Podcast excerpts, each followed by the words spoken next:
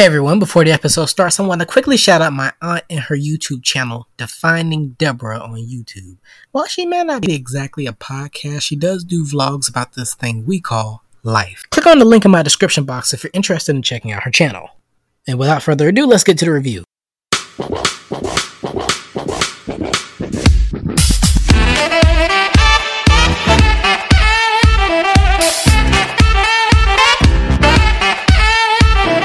Welcome back to another Western Reviews podcast. I'm your host, The Western Wonder, and today I have a triple movie review, reviewing three blaxploitation films of the 70s Dolemite, Coffy, and The Mack. On this episode, I'm switching things up a bit by focusing on each of the film's plots rather than their synopsis, followed by my thoughts and ratings since most of the movies are straight to the point with their story compared to other movies I've reviewed thus far. If need be, go off and grab your snacks and enjoy the episode. Warning. Spoilers ahead. Let's start off with the first movie, Dolemite. Now, there recently was a biopic about the lead star comedian of the film, and this movie definitely plays a big part in the biopic and the title itself. Dolemite is My Name from Netflix, starring Eddie Murphy in the role of Dolemite. Let's take a look at the real Dolemites crew. The movie was directed by D'Urville Martin, who also stars in the movie, and the script was written by Jerry Jones. No relation to the guy who owns the Cowboys brand. Out of the three movies being reviewed, Dolemite has the honor of being the lowest budgeted film, only costing $100,000 and filmed in under three weeks. With a release in the spring of 1975, the film made over $12 million at the box office, meaning that it also has the honor of being the highest grossing film out of all three movies being reviewed today. As for the critical reviews, It'll probably reflect my own final thoughts of the film in a moment. Now let's just get to the quick plot of the story. The movie revolves around Dolemite, played by comedian Rudy Ray Moore. He's a pimp who owns a nightclub called The True Experience. Dolemite was held up by an arch rival, Willie Green, played by D'Urville Martin, and is serving 20 years in prison. A friend of Dolemite, Queen Bee, played by Lady Reed, bails him out in hopes of finally exposing Willie Green and his cronies' antics while dealing with pestering cops and other shady cats on the block. But there's no challenge Dolemite and his lethal hookers can't fail. Now on to my thoughts about the film. Dolemite is one of those movies that are so bad that it's good.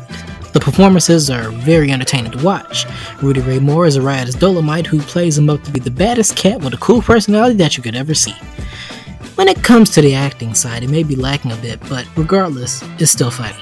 The story is pretty much straight to the point and repeats itself at times with Dolemite is caught. He kills people, gets the hookers, and does his intricate rhyming. Way down in the jungle deep. The lion stepped on the signifying monkey's feet. The monkey said, Mother, can't you see? You're standing on my goddamn feet.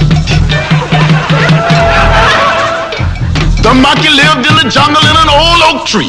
Bulls in the line every day in the week. Every day before the sun go down, that lion would kick his ass through the jungle top. But the monkey got wise and started using his wit. Started saying, I'm gonna put a stop to this old The camera work may not be all that desirable, and the film does have visible moonlight shots and continuity errors. Some of the sounds heard after people are killed on screen can get silly. For example!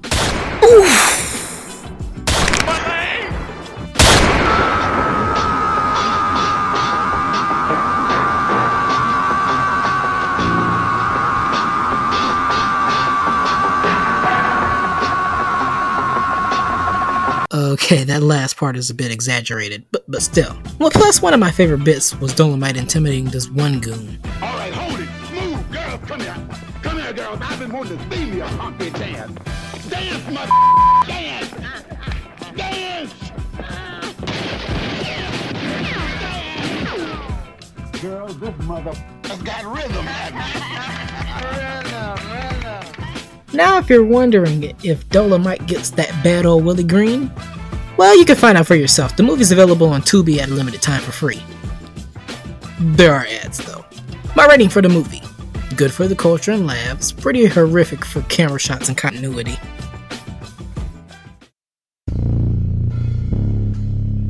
This is a Western Reviews transition. The next movie being covered is Coffy. The movie was directed and written by Jack Hill. Alright, Mr. Hill, fancy double billing that you got there.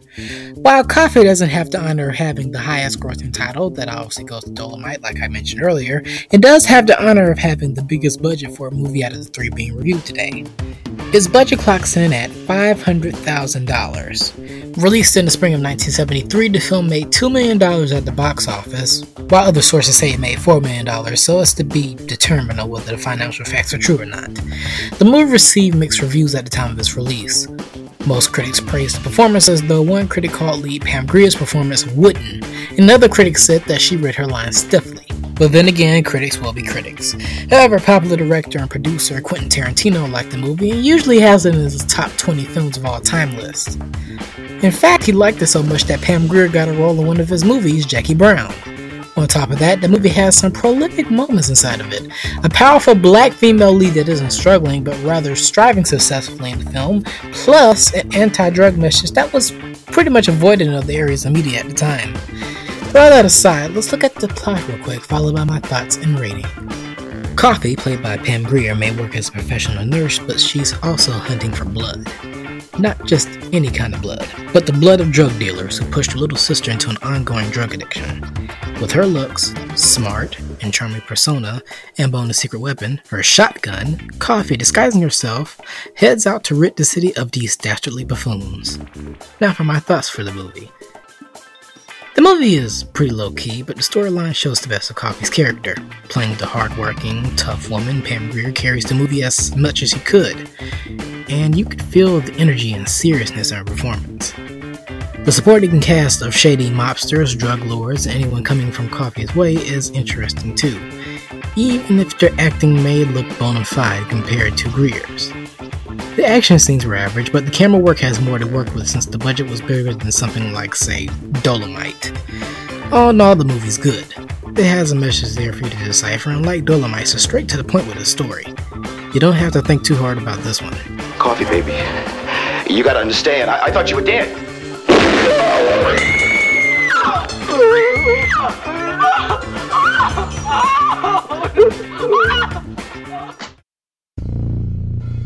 This is yet another Western Reviews transition. My final movie review for today is The Mack.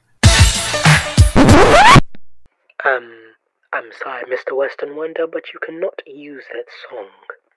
The movie was directed by Michael Campus and written by Robert J. Poole, with some script help from the two leads of the film. Released in the spring of 1973, the movie managed to make $3 million at the box office. And what's interesting is that the movie only played in 20 movie theaters across the US due to the belief that it would make more in black communities. The movie was received not so nice reviews at the time of its release, but once again, critics are going to be critics. Without further ado, let's quickly take a look at the plot. Goldie, played by Max Julien, is back on the streets after serving five years in prison. He immediately adopts this image, the Mack, a smooth talking pimp.